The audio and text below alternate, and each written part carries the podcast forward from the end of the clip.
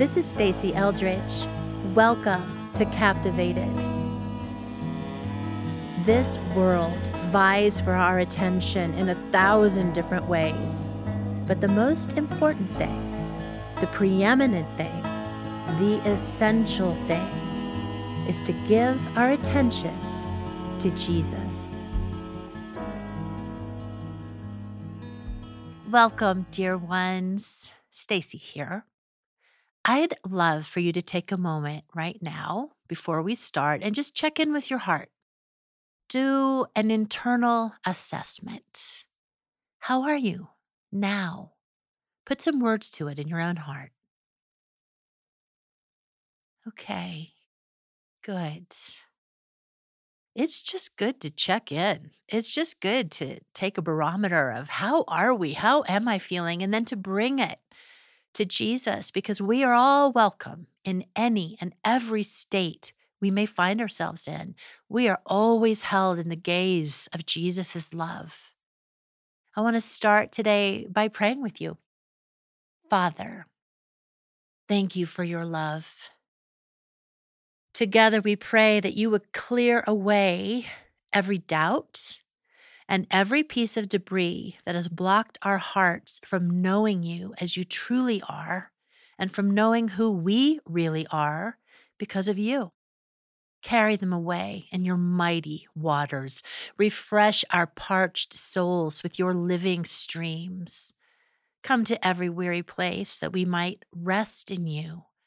We look to you with hopeful expectation, dear Jesus. We praise you and we pray in your name. Amen. Okay, good.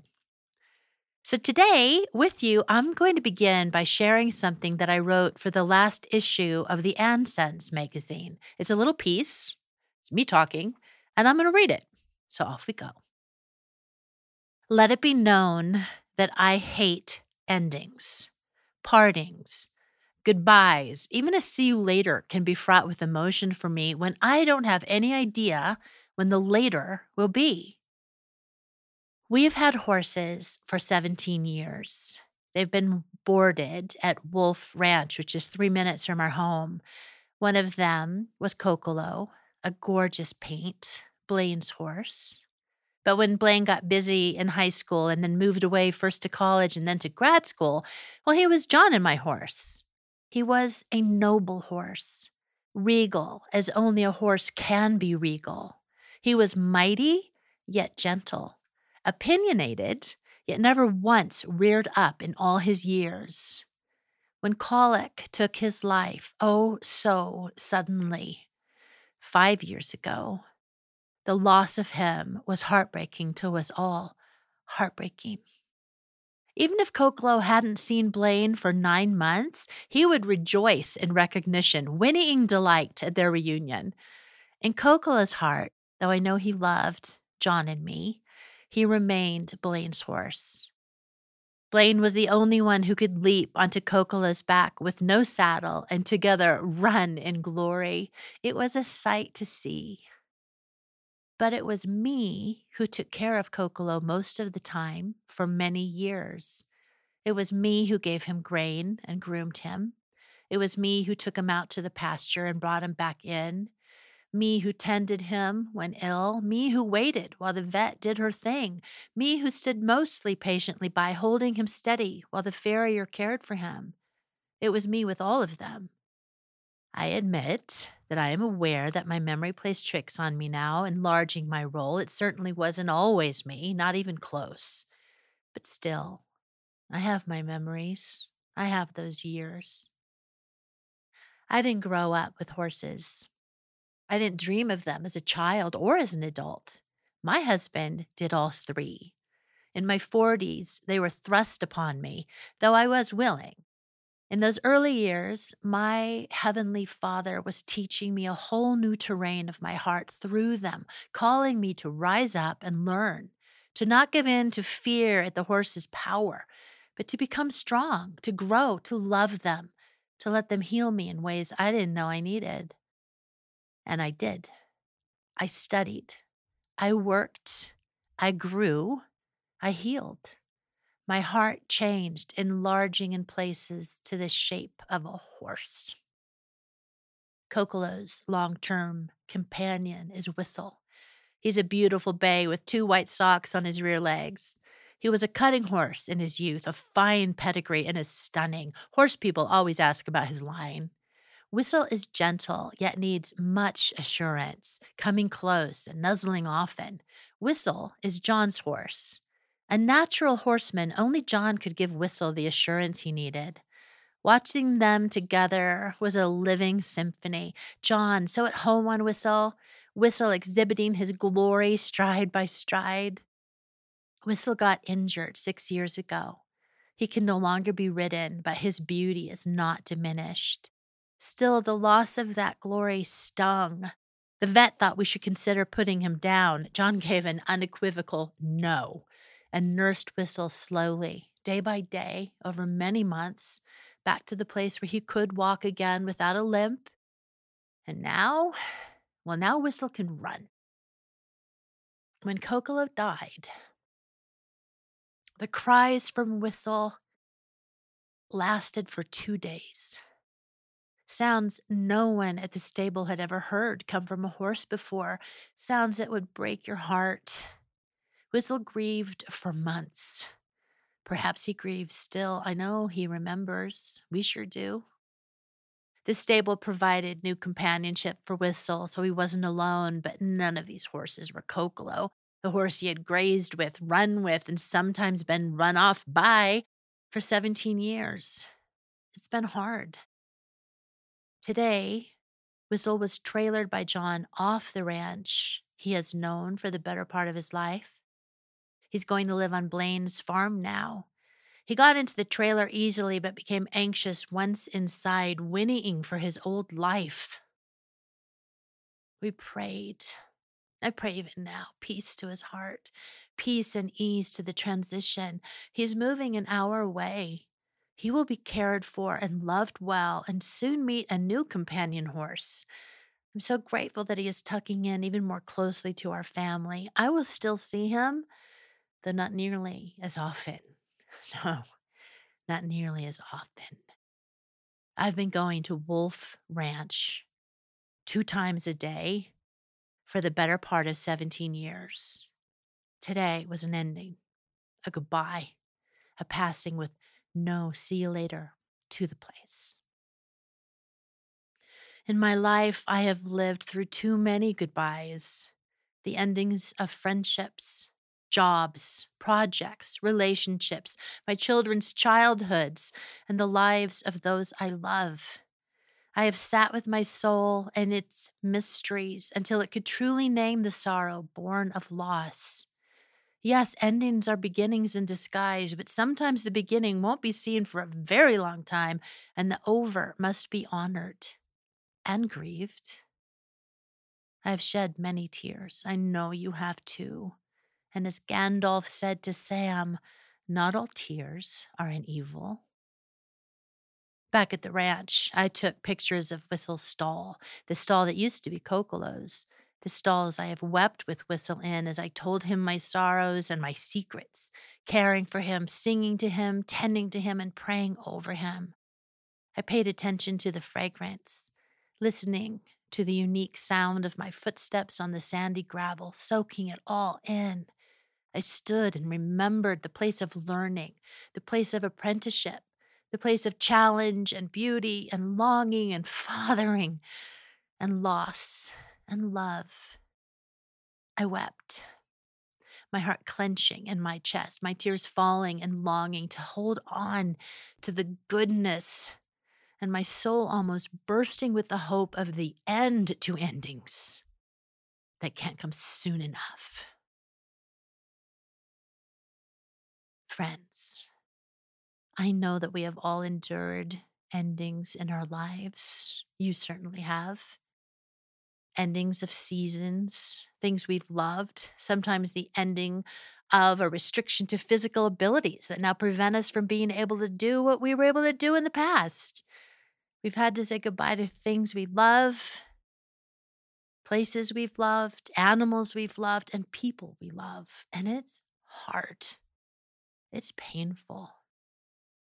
Oh, Jesus, come. Heighten and deepen our longing for you and our awareness of your goodness in the midst of it all.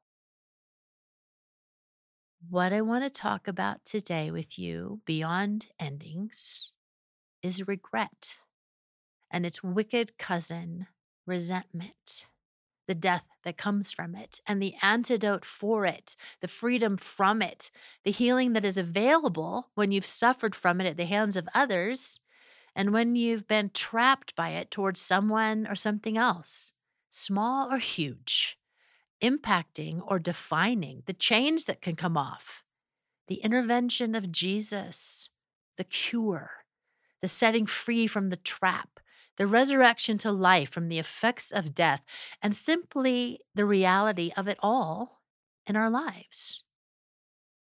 And simply the reality of it in all of our lives.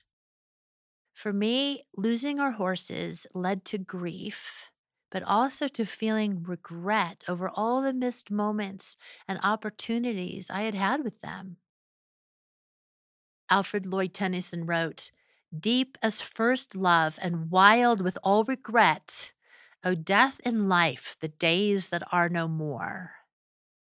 William Ernest Henley wrote, For deeds undone, rankle and snarl and hunger for their due, till there seems not so despicable as you. I've got to say that this is the experience of regret without God. With God, regret is a wholly different thing. There is regret that doesn't lead to despair or to resentment. It's when our hearts are surrendered to and honest with God, when we invite Him into it. Then we are intimately and ultimately held in the promise of the renewal of all things, when God makes all things new and nothing is lost. We need to shepherd our hearts unto that truth. A little while back, a friend who wishes to remain anonymous wrote this poem on a Monday morning titled Regret. Regret sneaks up like a sleepless Monday morning, taunts you like a playground bully, telling you what you shoulda, coulda done differently. Shame accompanies, has some choice names for you. It plays on repeat over and over again, cringeworthy because now you know. You know you wouldn't have done that, or you definitely would have done that. And that's the victory. You learned what you did wrong. You wouldn't regret it if you didn't learn it. You wouldn't ever go back unless you learned the lesson. You learned. You've grown. You've changed. With God's help and your willingness, you're not who you were. Here's the reality you can't go back but you can go forward fully with the knowledge of the lesson learned, redemption, renew, reclaim the here and now, walk into more by leaving regret behind, even now, even on a Monday. That's so good. As friends, we all have regrets. We all have moments where we wish our lives came with a, a do over button or we wish we could go take back words we have spoken or actions we have done or didn't do and wish we had. No one lives a perfect life, and hindsight is 2020. You know that with any change or loss comes the temptation to embrace regret, to look back and grieve real or imagined lost opportunities, failures to love well, sorrow over wounds inflicted and missed moments. Of course, there were missed moments. Of course, we wish we would have done, you name it, better. We are imperfect people with clay feet, increasingly being transformed into the very image of Christ. We are on our way. So, what is the remedy for regret? True, weighty regret? Faith. Faith in the redemptive power of God faith that Jesus means it in Romans 8:28. And we know that God works all things together for the good of those who love him, who are called according to his purpose. All things. faith that He takes our ashes and makes it into beauty. He turns despair into praise. We can choose to believe Him. We can have faith that we are not to be weighed down and burdened by disappointments or personal failures from our past, haunted by what didn't happen that we wish had, or by what did that we wish hadn't to us, by us. By faith, we choose to believe that God is bigger than our limited understanding, faith that our God redeems it all. Jesus, come for us, come for all. Listen to me, dear one. Stay in Christ, stay in faith, seek his face, kneel at his feet, trust his heart, follow his lead, and ask for his perspective. As a 64 year old woman, I would be lying if I said I was never tempted to entertain regrets. Sometimes we have to weigh it out is this regret coming to my mind because God wants to bring deeper clarity to me about the past? Or deeper repentance from me about the situation? Or deeper healing to me over it? Ask Him. He's always after our good. He does want us to take our thoughts captive to Him, not be captives locked in a spiral of regret. God does not want us to be held captive by anything other than his love. Okay, I said I was going to talk about regret's wicked cousin. So here we go resentment. Let me illustrate it by telling you a story. My dad always wanted an English setter puppy. Do any of you remember those? You don't see them much anymore. They're large, gorgeous animals, reddish in their coat. In the last year of my father's life, my parents finally got one. My dad loved him. My father was ill, but he was mobile, but still he did not have the strength to train a puppy. My mother was coping with caring with my father and because of her unhealed emotional wounds and unaddressed past, part of that coping involved keeping a pristine home. She'd always managed her heart by doing that. I mean, even the baseboards were spotless. She once got mad at me for walking across the carpet to get to my bed one night because she had vacuumed that day and I made footprints. I'd messed it up. Okay, you get the idea. Intense. Cue puppy. Cue nose prints on the glass sliding door. Cue training. Cue resentment. The puppy lasted two weeks. In my husband's and my work, we have the privilege of hearing many people's stories, the story of their lives, the story of how their heart's deepest questions were answered, the deepest one being, Do you love me? It's a question that we all have and one that children bring primarily to their father, but their mother plays an essential role here. Children, you know, are meant to be delighted in, to be cared for, spoken into, told how amazing they are, be provided for in every single way they need safety, good touch, emotional support. But the key way, the main way, is for them to know they are loved. Every child needs it. I needed it. You need it. And friends, love covers a multitude of sins. Children need to know they are beloved. You needed to know it, and you still do. One woman, let's call her Amy, heard it a lot from her father when she was growing up. He delighted in her. He loved spending time with her out in the garden and out in the workshop. He spoke into her with words and with actions that Amy was his beloved daughter. And her mother was envious of it. Her mother felt that her husband should be lavishing his delight on her, not on her daughter. She believed he had a limited amount of love and he was spending it all on Amy. She became bitter. She withheld her delight over Amy. She refused to offer anything to her little girl, certainly not love. She didn't love her. She resented her. Her daughter, she believed, had taken the love her husband had to give, all of it, and had left nothing for herself. Just play that out in your imagination. What do you think happened? What do you think happened to that marriage? What do you think happened to that daughter?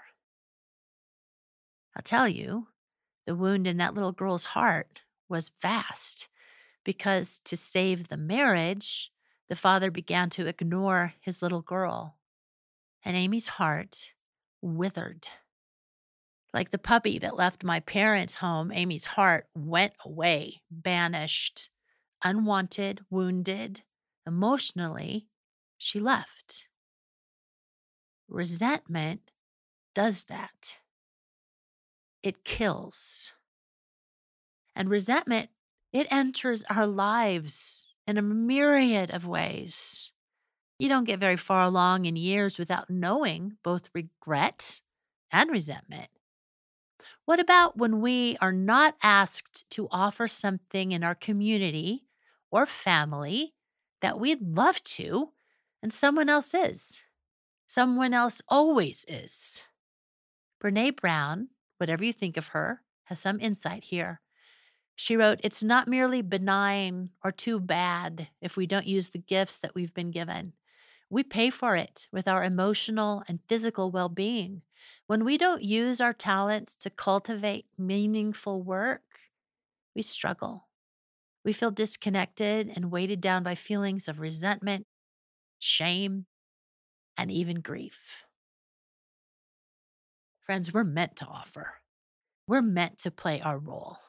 We're meant to be seen. We're meant to be invited. Resentment may grow in us when we are not. But we can also fall into resentment when we feel that too much is being asked of us. I went through a season of resenting when the phone rang. Someone was going to be asking something of me, and I felt in my bones that I had nothing to give. We can harbor resentment, and it can be harbored against us. When others are doing well and we aren't, or when we are doing well and others aren't it's actually so much easier to come alongside someone when they are struggling than to come alongside when they are soaring. To grieve with them while they grieve is simpler than to rejoice when they rejoice. That requires a deeper character and a deeper walk with God. Perhaps, perhaps you've sensed that in your own life. You may withhold good news. You sense it would not be wise to share you don't want to gloat, but you also do not want to incite envy or resentment. Okay, I am going to talk about the cure, but first, let's unpack the pain and suffering, the reality of the sorrow that is embedded in resentment a little more, and acknowledge together the pain it has wrought, the shame of feeling it, and the trap from the enemy that it is. Resentment is the feeling of indignation at having an experience of unfair treatment. Resentment has a lasting effect and can cause serious damage to your mind, your body, of course, your relationships, including your love affair with Jesus. If you hold on to it for too long, you withdraw. You don't trust so easily. You withhold. Your stress increases. Over time, it can actually lead to serious health problems. It's a form of low grade anger, but it's more defensive than its aggressive parent. It's triggered by a perception of unfairness, of not getting the praise, reward, consideration, or affection to which one feels entitled, may be entitled. It shares the physiological characteristics of anger, but it's less intense and lasts much, much longer. Where anger, when directed at others, is an aggressive exertion of power to get someone to back off or submit to what you want, either in reality or in your imagination. Resentment is defensive way of mentally devaluing and retaliating against those whom you perceive to be acting unfairly. In our humanity, we are hypersensitive to being treated unfairly. And resentment, like anger, it makes it virtually impossible to see other perspectives in anything approaching objectivity. It's highly susceptible to confirmation bias. Resentment leads to guilt, shame, sadness, and grief.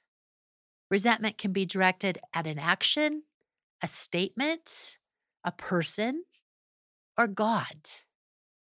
And if you don't address it, it gets worse.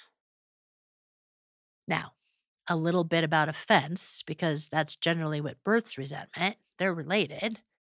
Offense is a noun, it's an affront, a wounding, an insult, or injury. Whereas resentment is defined as ill will stemming from a feeling of having been wronged or offended. Offenses lead to resentment, both imagined ones and actual ones. Luke 17, 1 says, It is impossible that no offenses should come. And don't we know it? People we are close to can offend us deeply. The Greek word for offend comes from the word scand, which originally referred to the part of the trap to which the bait was attached to catch an animal. The word signifies laying a trap in someone's way. Offense is one of Satan's most deceptive tactics. Well, by itself, it's not deadly. If we allow it to grow in our hearts, it produces resentment and bitterness. Paul in Acts 24 16 says, And herein do I exercise myself, to have always a conscience void of offense toward God and toward men. That's a high standard. It's a high call, and it's ours. By the grace of God and His life within us, continually dispensing His power, we have it. But we have to be diligent to not take the bait of offense. Mercy, beloveds of God. All of us are on this journey of growing into who we are meant to be, and it involves a journey of healing.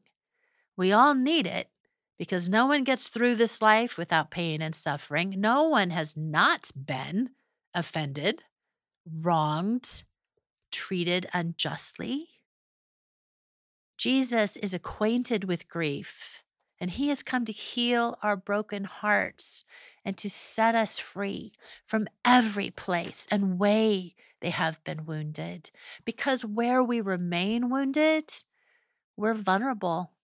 We're vulnerable to believe lies about ourselves, about others, about our life, and about our God. We're vulnerable to take offense and live with resentment. We're vulnerable to live lives lower than we are intended to and less than we want to. And so God has come and He keeps coming to heal us, to free us, to loose us into the kingdom, to rise. You remember, we have talked about this. You remember when Jesus was baptized in the Jordan. He came out of the water, the dove descended, and the Father of all creation, Yahweh, just spoke. There's only a handful of times in the scriptures when God just speaks so that everyone can hear at the same time. Why did he speak? What had him so excited that he just broke out in joy? Jesus had him so excited. This is my beloved Son. Now, if Jesus actually needed to hear this from his Father, that he was loved, how important do you think it is for us to hear it? Every day, every moment, in the midst of our mundane, in the midst of our suffering, our pain, our endings, where we're tempted to believe the worst, to have regrets.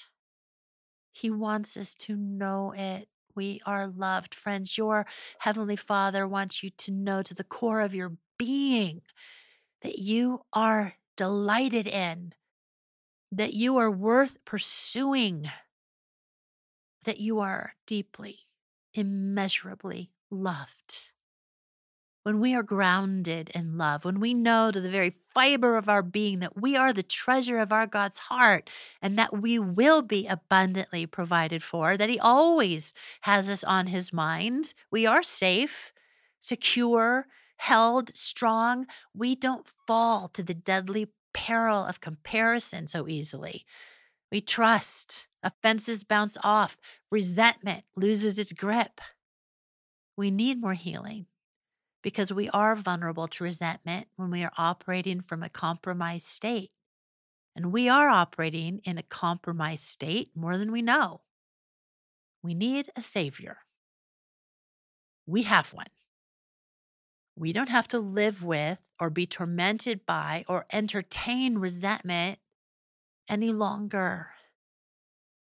How? What's the antidote to resentment? Well, it's forgiveness. Forgiveness is the only way to become free. And we forgive because Jesus has forgiven us. After a desperately painful wounding, one that is probably the biggest in my life, I had to walk a long road for healing. First, I was racked with guilt and shame, searching out the ways that I had caused it myself. And then I felt God's gentle urging to let that go, to forgive myself, to learn whatever He wanted to teach me, to grow, but to forgive myself. And then I began to blame the other person. And resentment took hold. And in my resentment, I was aware of how angry I was. I wanted justice. I wanted to be vindicated. And then on a walk alone, ruminating on the offense, going over it, the offense that I had become trapped by, I realized to my horror that what I wanted was for them to suffer to the degree that I was suffering. And in that moment of ugly realization, Jesus reminded me of his tortured, stripped raw, beaten, bloody, and shredded back right before being nailed to the cross. And he asked me, Is this suffering enough?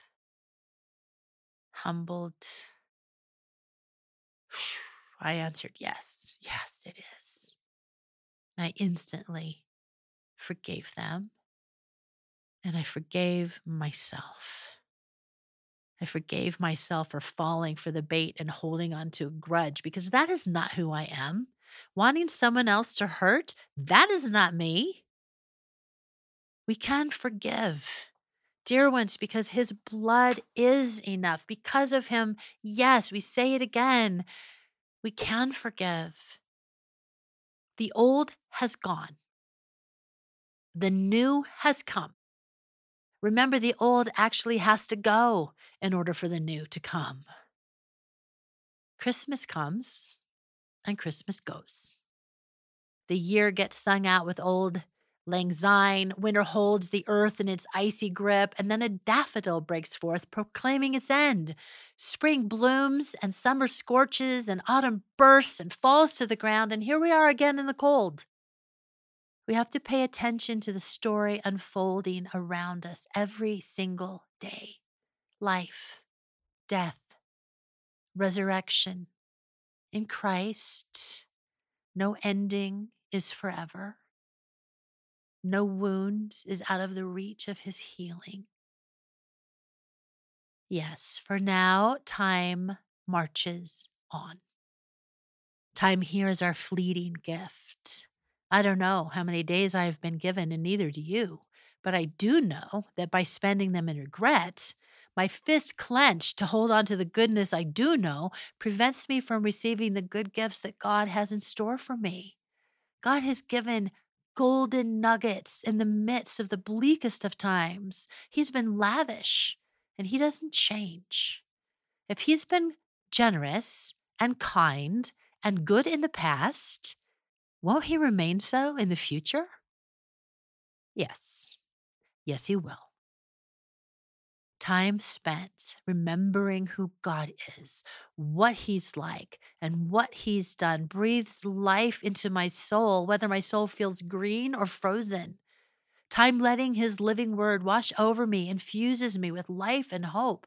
It's the water and food that we all crave. I need to remember the goodness that has been. I need to remember who God is and who I am to Him. I need to remember His promises. His promises help me to step forward with faith, with hope, and with love. We are living now in the in between days, the already and the not yet. The scriptures tell us we are now seated in the heavenlies with Christ Jesus, and it's true. But we still walk and navigate this world with clay feet. We are, and we are becoming we are on our way. And in this tightrope experience, what balancing rod do we hold on to? Our failures or our future glory? Regret or faith? Resentment or forgiveness? Our Jesus has declared the work finished. Our God, who sees the end from the beginning, is not disappointed, nor is he surprised. He doesn't regret his choice to rescue us, nor resent the cost he paid to do it.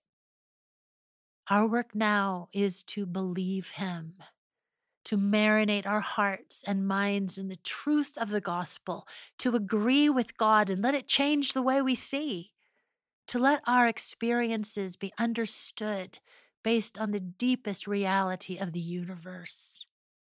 We are children of the living God, holy and cherished in his sight. Bless you, friends. Hold on to the truth.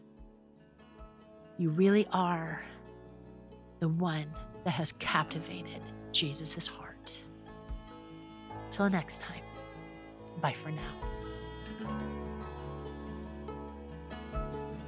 Hi everyone, this is Stacy Burton, the producer of the Captivated podcast.